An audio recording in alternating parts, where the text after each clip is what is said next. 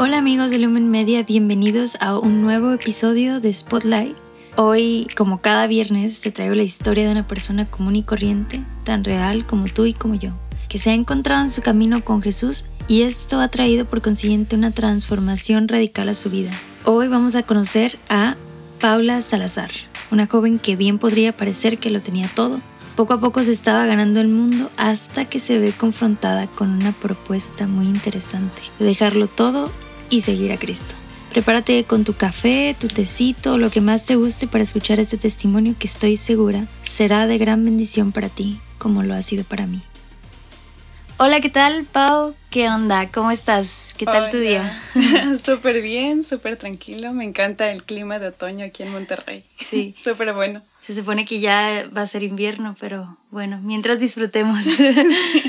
sí. Oye, Pau, y bueno, primero gracias por estar aquí, gracias por darte el tiempo. Eh, ya teníamos rato que queríamos grabar, pero hoy se dio. Y bueno, antes de comenzar y meternos a la historia y que nos cuentes tu testimonio, me gustaría que respondieras unas preguntas para que quienes no tengan idea de quién eres, ahí vayan conociéndote. Entonces te voy a hacer cuatro preguntas. Primero, ¿qué edad tienes? ¿De dónde eres? ¿Y a qué te dedicas? Bueno, muchas gracias por invitarme. Este, mi nombre es Paula Salazar, tengo 28 años, este, soy de Quito, Ecuador.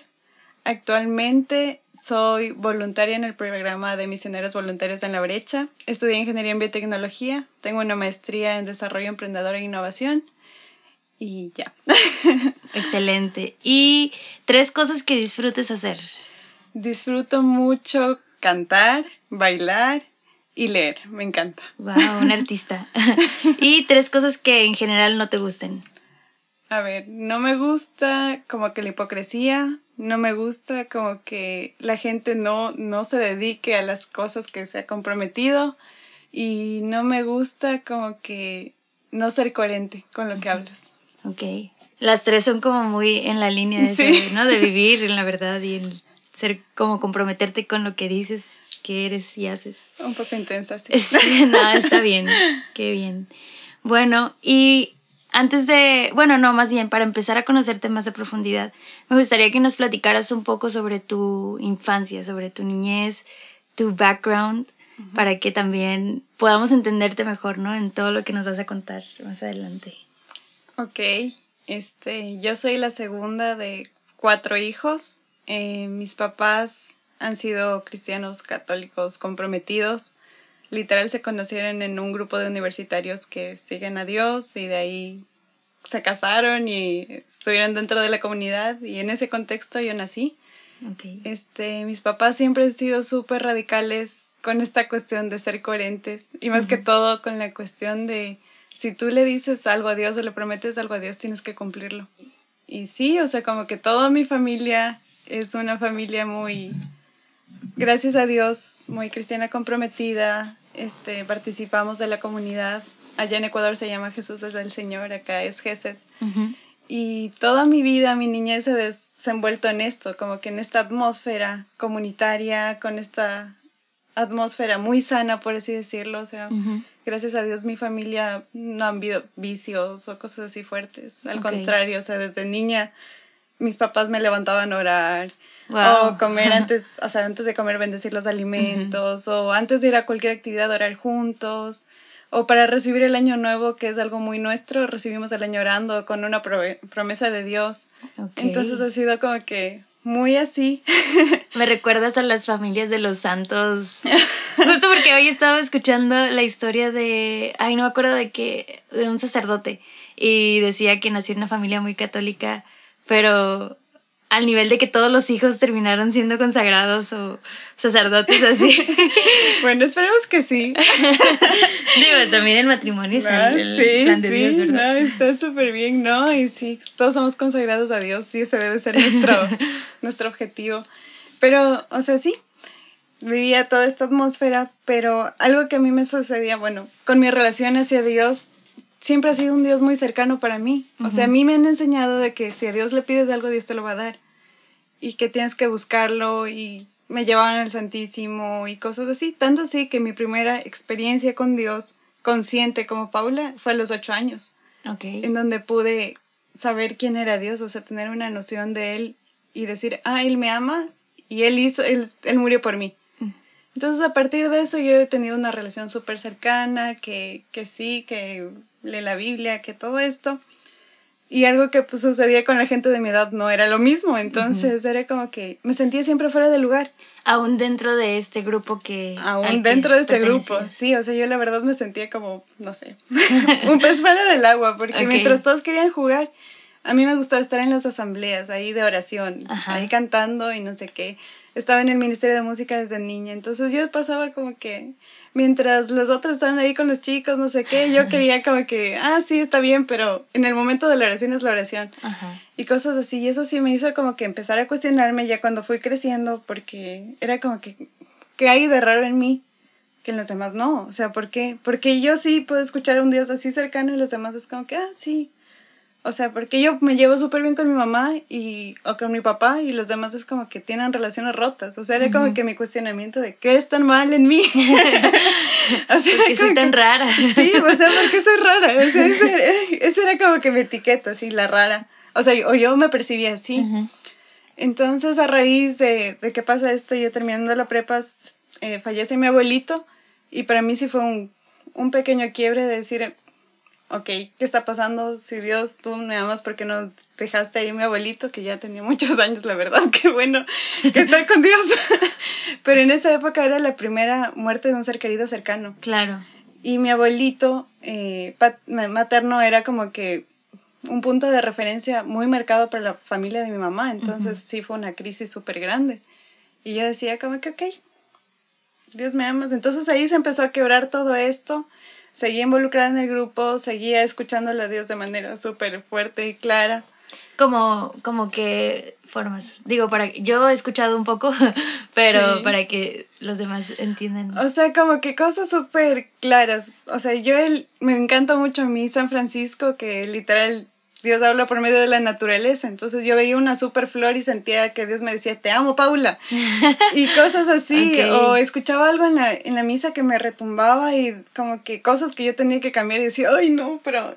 Como muy claro para ti que Dios estaba hablando a través de diferentes formas. Exactamente, o sea, o a través de una lectura de la Biblia. O cosas así que eran muy, muy, muy evidentes, pero yo decía, no, estoy loca, o sea, ¿qué me pasa? O sea, esto no es normal, esto no le pasa a la gente de mi edad y cosas así.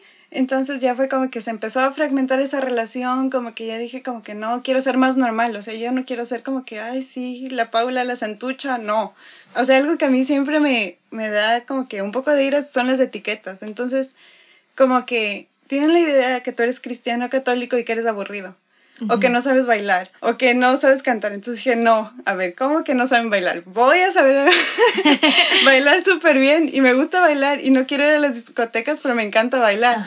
O que no se destacan en cosas, como que esa visión yo tenía de católico y decía como que yo no quiero hacer eso, o sea, yo quiero sobresalir, yo quiero, porque no, o sea, eso no es cierto. Y ya, y ahí empieza como que todo esto, de ahí vamos todo bien, viví varias experiencias igual con Dios fuertes, pero hubo un quiebre en mi vida cuando apareció un chico.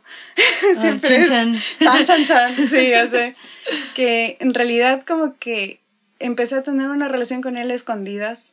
O sea, todo lo que yo tenía súper claro, todo lo que tenía que hacer y cómo hacerlo y cosas así, pero igual decidí no hacerlo. O sea, como que sabía que estaba mal, pero decía como que esto me lleva a ser más normal y, y como que todo el mundo lo hace y ya.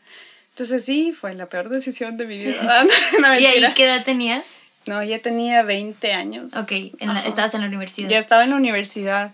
Y sí, o sea, ahí fue una relación no muy saludable, pero ahí fue un quiebre porque era alguien del, del grupo y de ahí fue como que me llevó a romper mi burbujita por completo de lo que era Dios, porque yo también tenía muy, muy en la cabeza, porque mi familia es un poco radical, de que mientras más sirves, más Dios te quiere. Entonces yo servía a morir, o sea, como una cuestión de recompensa, exacto, pero no muy consciente y decía como que lógicamente, o sea, Dios me ama y bla, bla, bla, pero en mi cabeza, o sea, como Paula, yo pensaba que mientras más sirvo, Dios más me va a amar, más me va a dar, más, más todo, ¿no? Entonces sí estaba involucrada en muchas cosas, eh, tenía esta máscara de perfección, de que sí, de que no hay problemas, de que yo con Dios, y todo empezó a fragmentarse a raíz de esta relación, porque fue como que amas tanto a Dios y estás haciendo las cosas escondidas. Amas esto y estás haciendo esto. O sea, como que, ¿qué te pasa? La incongruencia ahí. La incongruencia. Entonces sí fue como que dije, ay no, esto me llevó como que a romper todo y decir como que ya no quiero nada.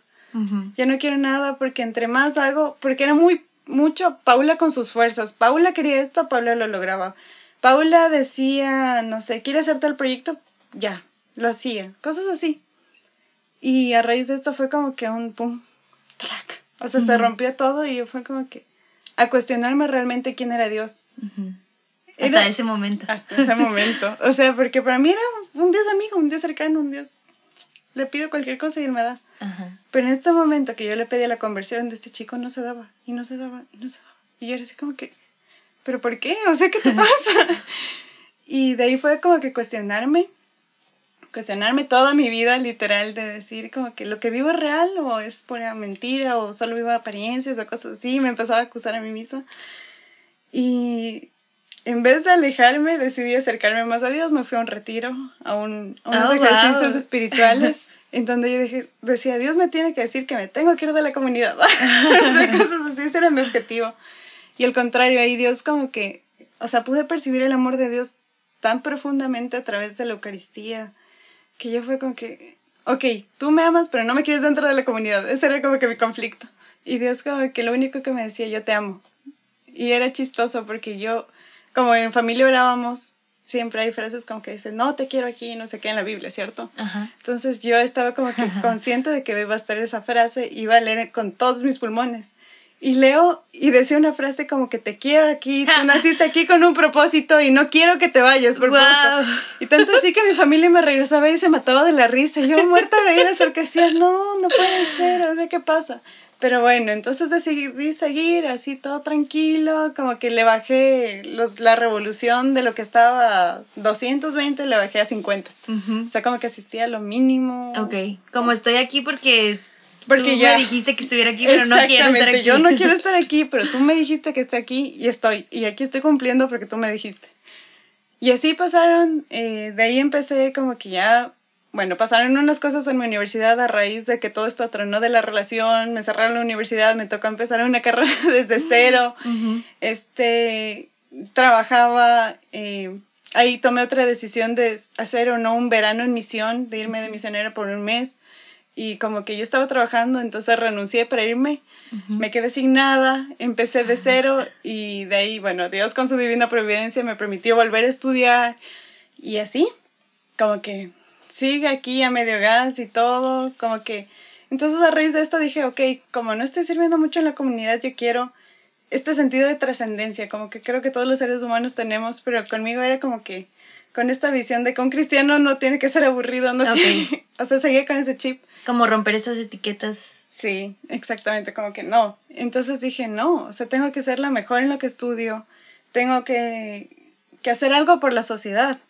Entonces sí, me gradué con honores y empecé a desarrollar mi empresa. Y fue mucho demostrarme que Paula sí podía uno, porque bueno, terminó muy herida de esa relación de que se sentía que no podía nada.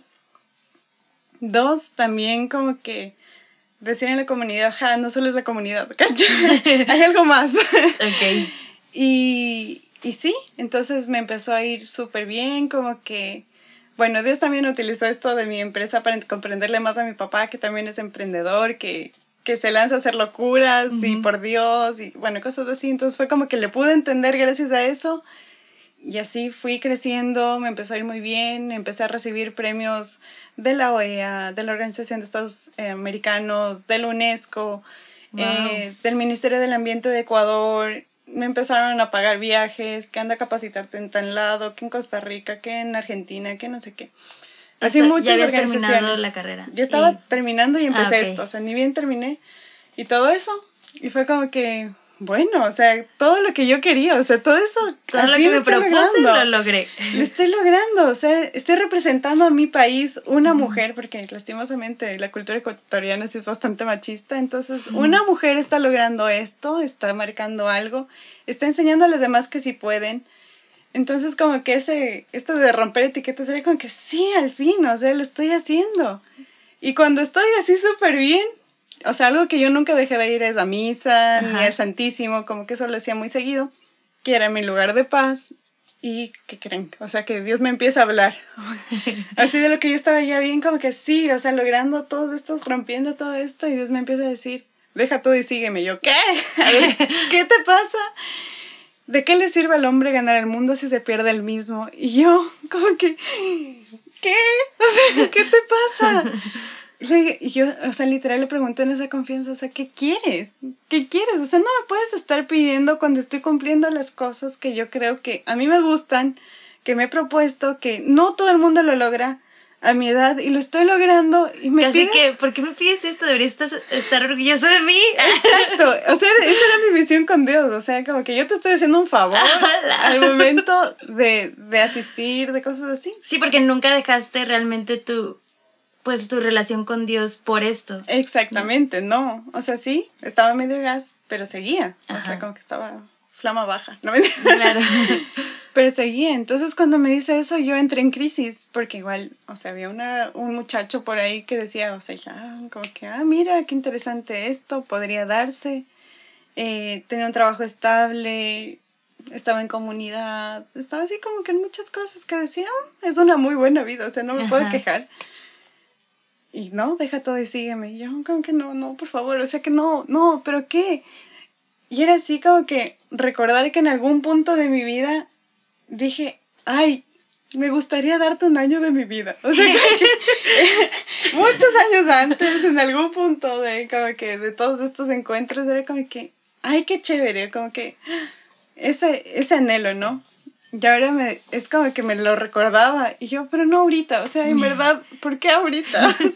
¿Por qué cuando tú pides esto a la gente cuando no tiene nada? O sea, cuando no sabe qué hacer con su vida, esa era mi idea, ¿no? Ajá. Yo sé que no es cierto, pero esa era mi concepción, o sea, como que no, ¿y qué voy a hacer? Entonces... Como que la gente que tomaba estas decisiones de irse un año de misiones era porque no tenía nada mejor que hacer con su vida. Eso era lo que yo tenía en la cabeza, sí, perdón, yo sé que no es cierto.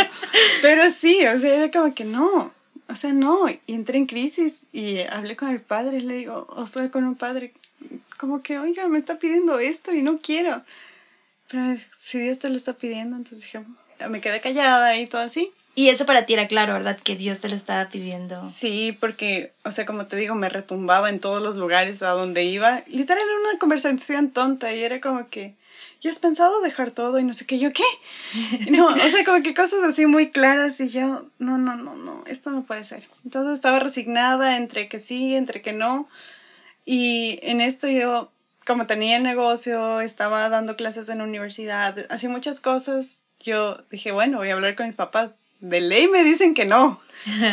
Porque esa era como que una confirmación que yo le puse a Dios, ¿no? Si quieres que mis papás me digan que sí, porque si no, no. Y así dije, ya, de ley me dicen que no, porque yo sabía que me iban a decir que no. Igual como lo de la lectura, dije, de ley me dice que no, no, nada que ver. Hablo con mis papás, llego a su cuarto y les digo, oigan, este, quiero hacer un año de misionera voluntaria. Y de ahí mis papás solo me regresaron a ver, estaban haciendo algo y me regresaron a ver. Y de ahí se vieron y de ahí me dijeron, ¿Dios te lo pide? Y yo, sí, hazlo. Y yo, no. Oye, pero ¿por qué tú creías que te iban a decir que no? Porque, o sea, la verdad estaba como que la empresa empezando, estaba bien, estábamos teniendo clientes, este, estaba ganando muchos premios por la empresa, estaba viajando mucho, o sea, como que ven mucho... Esto como que incluso a ellos les conviene, ¿no? Exactamente, o sea, qué chévere que tengan una hija, aunque yo sé que a ellos eso no les importa mucho, pero, pero para mí en mi cabeza era así. Sí. Y yo juraba que no, pero algo que a mí me movió antes de preguntarles eso es que mi hermana menor, que me pasa con dos años menos, sí, ella me dijo, yo me voy a ir un año y ella, yo sabía que estaba trabajando desde hace mucho tiempo como para ahorrar dinero e irse a mi misionera. Y para mí me fue una cachetada así. O sea, ella va a hacer algo que Dios también te está pidiendo a ti. Entonces cuando ella me dijo, yo dije, bueno, voy a hablar. Entonces ahí hablé. Fueron muchas confirmaciones y ya decidí hacerlo. Eh, tampoco fue fácil porque como que en el proceso no estaba muy claro que sí, a dónde, no sé qué, no sé cuánto. Tenía que dejar todo arreglado, por así decirlo. Pero, pero sí, me vine yo sí, o sea, súper confianzuda con Dios por esta relación que tenía. sí. Si tú quieres esto, tienes que abrir esto. Y si tú quieres esto, tienes que ayudarme en esto. O sea, un pasaje de bien súper barato, por favor, pum, súper económico el pasaje, que no sé qué. O sea, detalles que yo decía, y yo decía, porque estoy haciendo este año de misión aquí en Monterrey. O sea, yo si es que voy, a mí me daba mucho miedo esta cuestión de, de pasar por la aduana y no sé qué. No sé por qué, pero uno se le meten muchas cosas en la cabeza. y, y dije, bueno, yo no estoy de, no empiezo mi año de misión hasta que esté allá.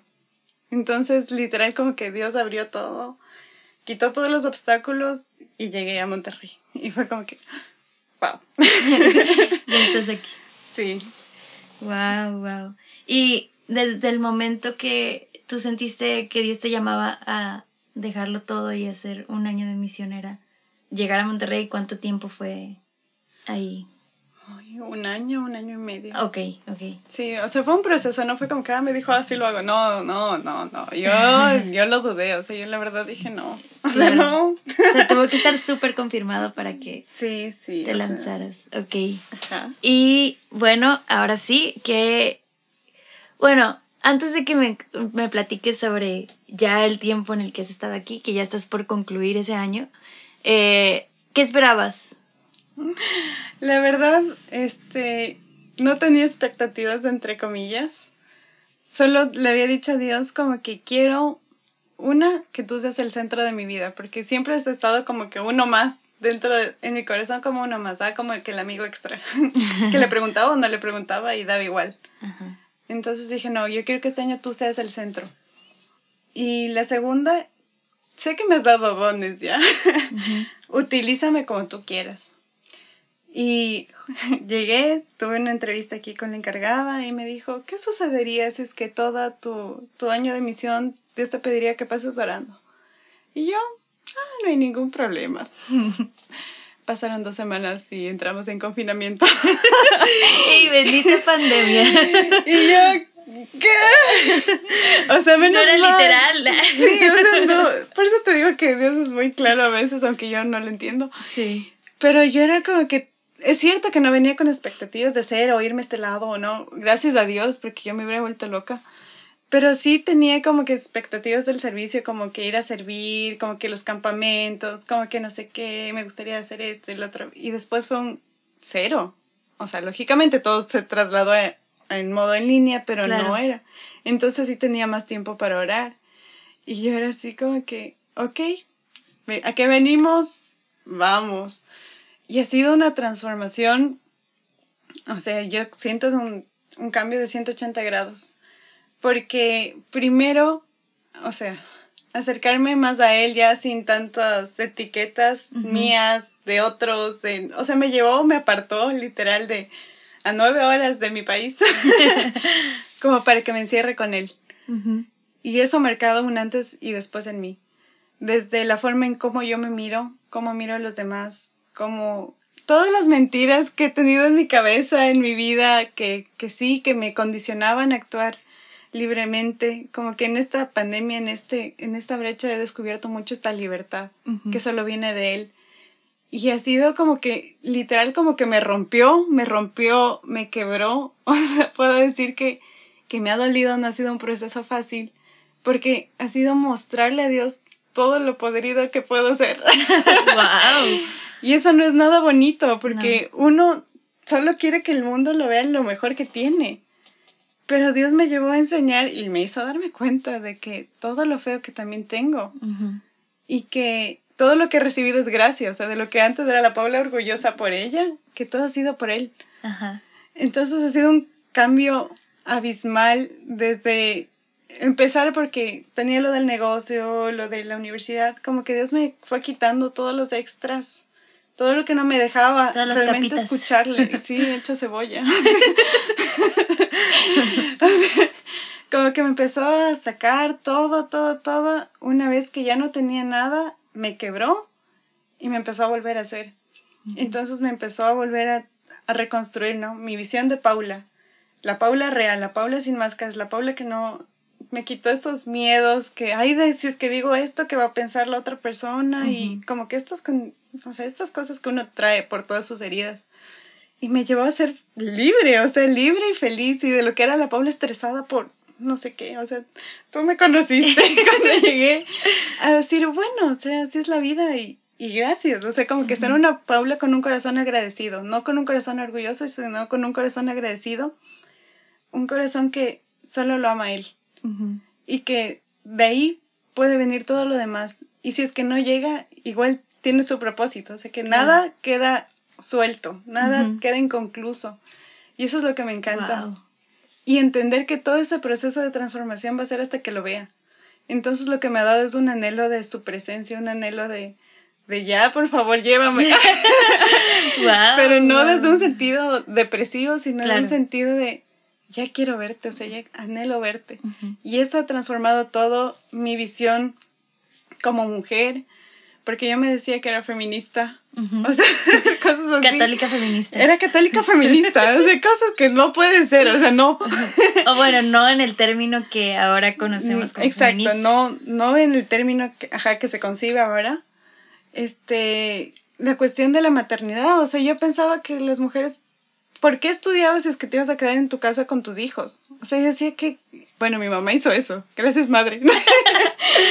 Pero yo sí me cuestionaba, o sea, ¿por Como que se te hacía un desperdicio de talento. o sea, sí, o sea, yo le veo a mi mamá y es súper inteligente y es súper artista y súper todo y de ahí dejó todo eso por cuidarnos y bueno, ahorita le agradezco mucho, pero sí, yo decía, pero ¿por qué? O sea, yo me estoy sacrificando como para tener mi profesión como para llegar, escalar y cosas así, después dejarlo todo para un bebé, o sea, no, o sea, cosas así que o sea, ahorita... Que esa Paula de hace un año...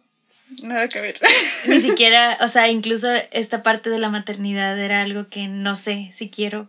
Era como que sí quiero, pero no quiero el costo, o sea, no quiero las cosas negativas.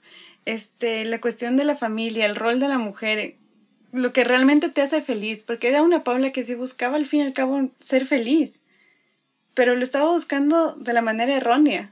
Sí, tenía Dios, entre comillas, un Dios amigo que te, que te ayuda, exacto, pero no un Dios rey, un Dios, un Dios amor, un Dios protector. Y Paula era la que hacía las cosas. Y ahorita es como que darle el control a él, que ha sido un proceso súper, para mí traumático, pero hermoso al mismo tiempo, porque es una dependencia total. Claro. Y también algo que me ha hecho comprender este tiempo es que él, él me ha dado los anhelos. Él me ha dado los anhelos para su propósito.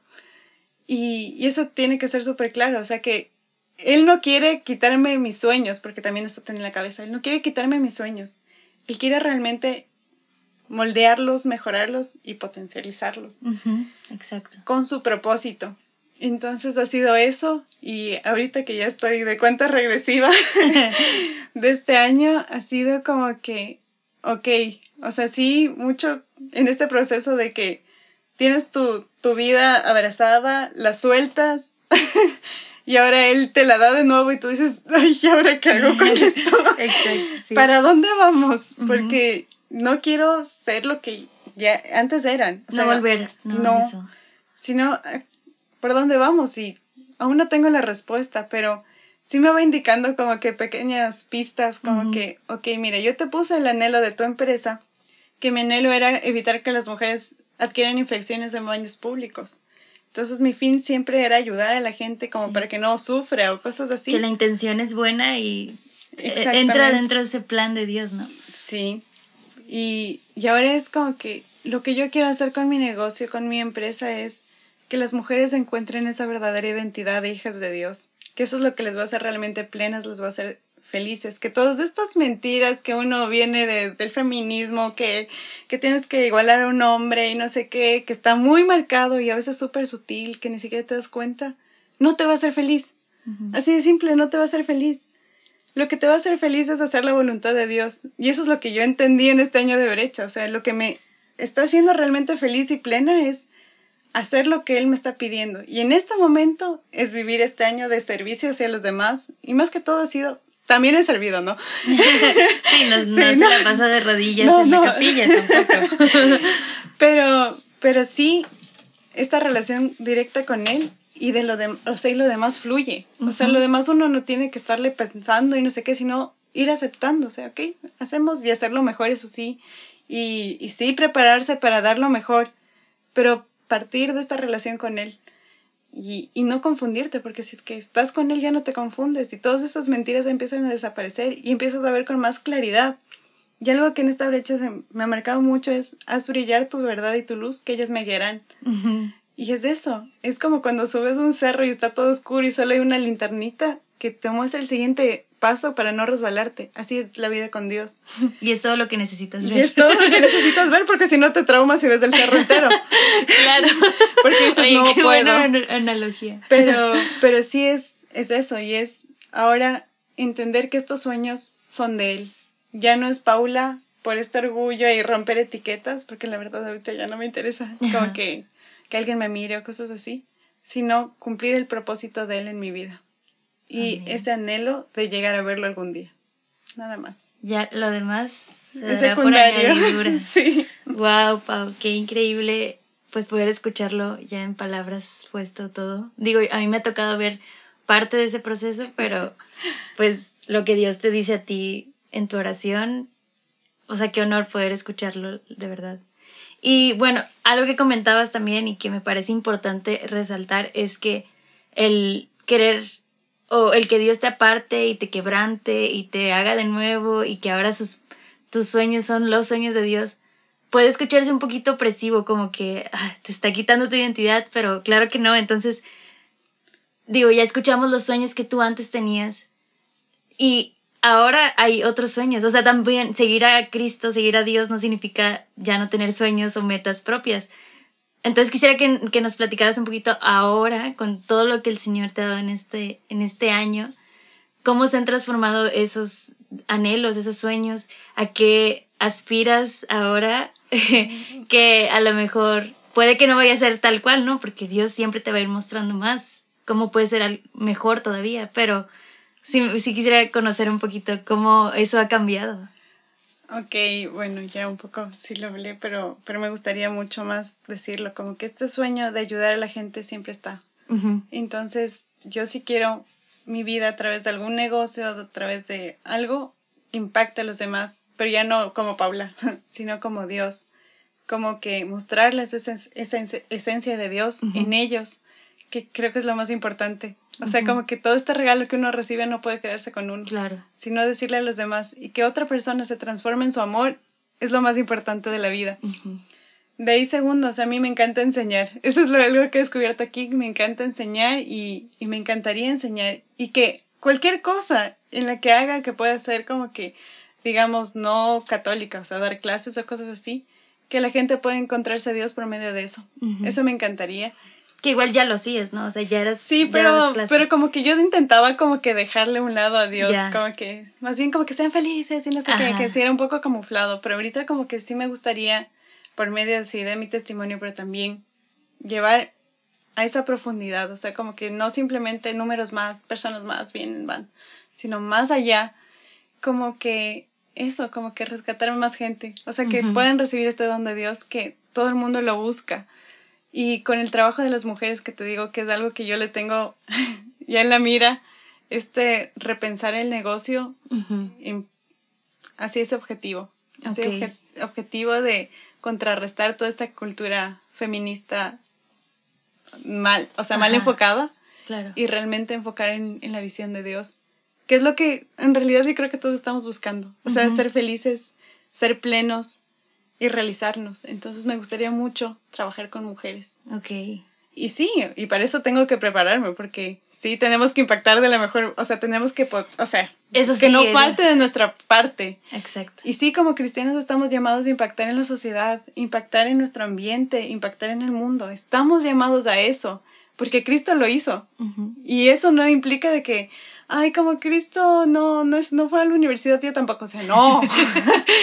Al contrario, tienes que ser lo mejor que tú puedas, pero para. Él, para que tú seas ese mejor instrumento. Entonces, si es que Dios te ha puesto ese sueño de ser ese político algún día, prepárate, porque Dios ha puesto ese anhelo, pero quiere que seas el mejor instrumento para Él.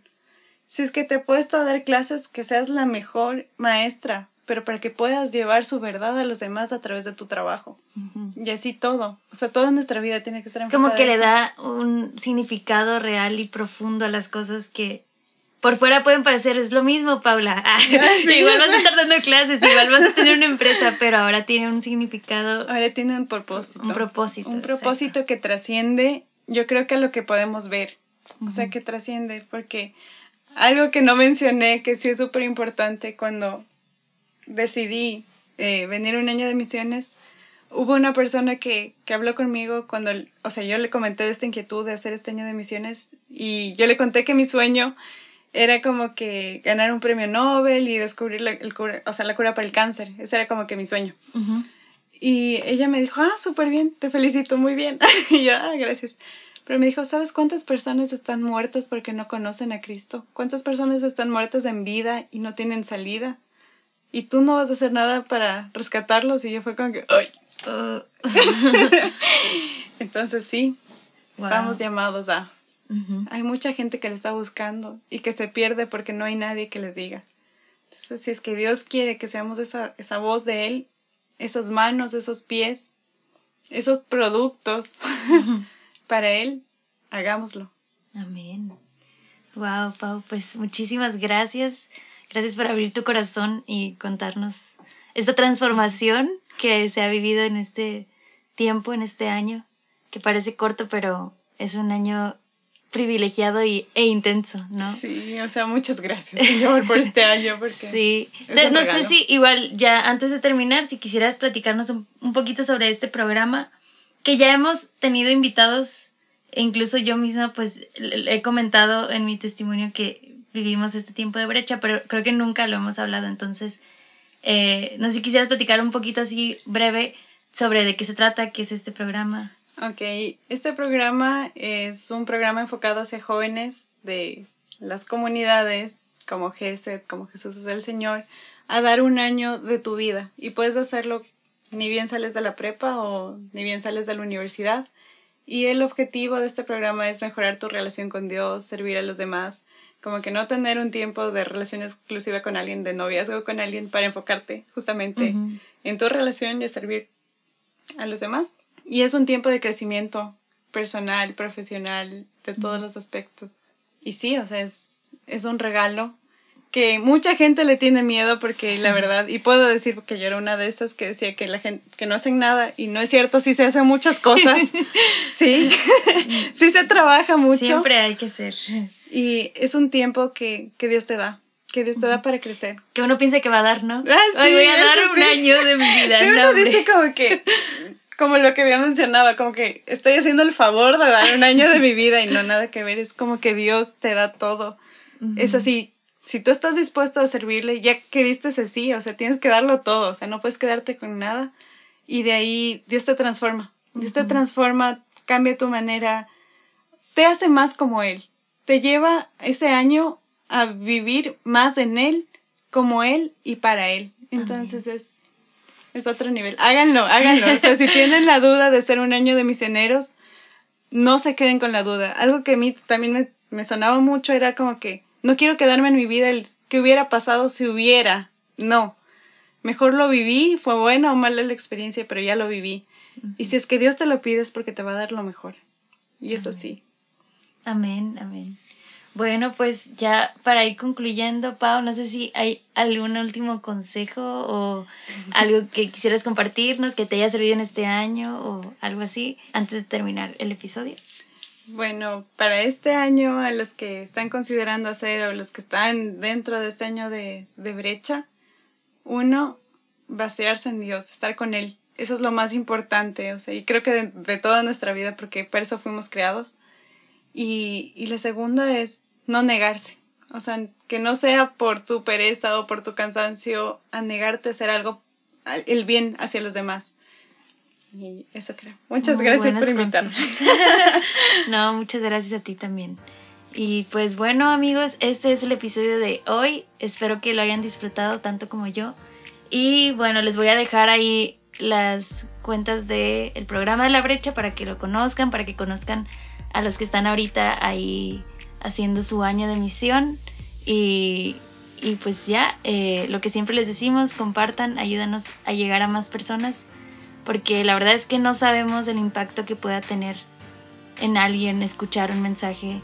Incluso a, a lo mejor y nunca han escuchado de Dios, pero alguna palabra que, que hoy platicamos puede ser esa semillita que, que le hace falta. Entonces, pues sí, eso. Muchas gracias por escucharnos y que Dios los bendiga.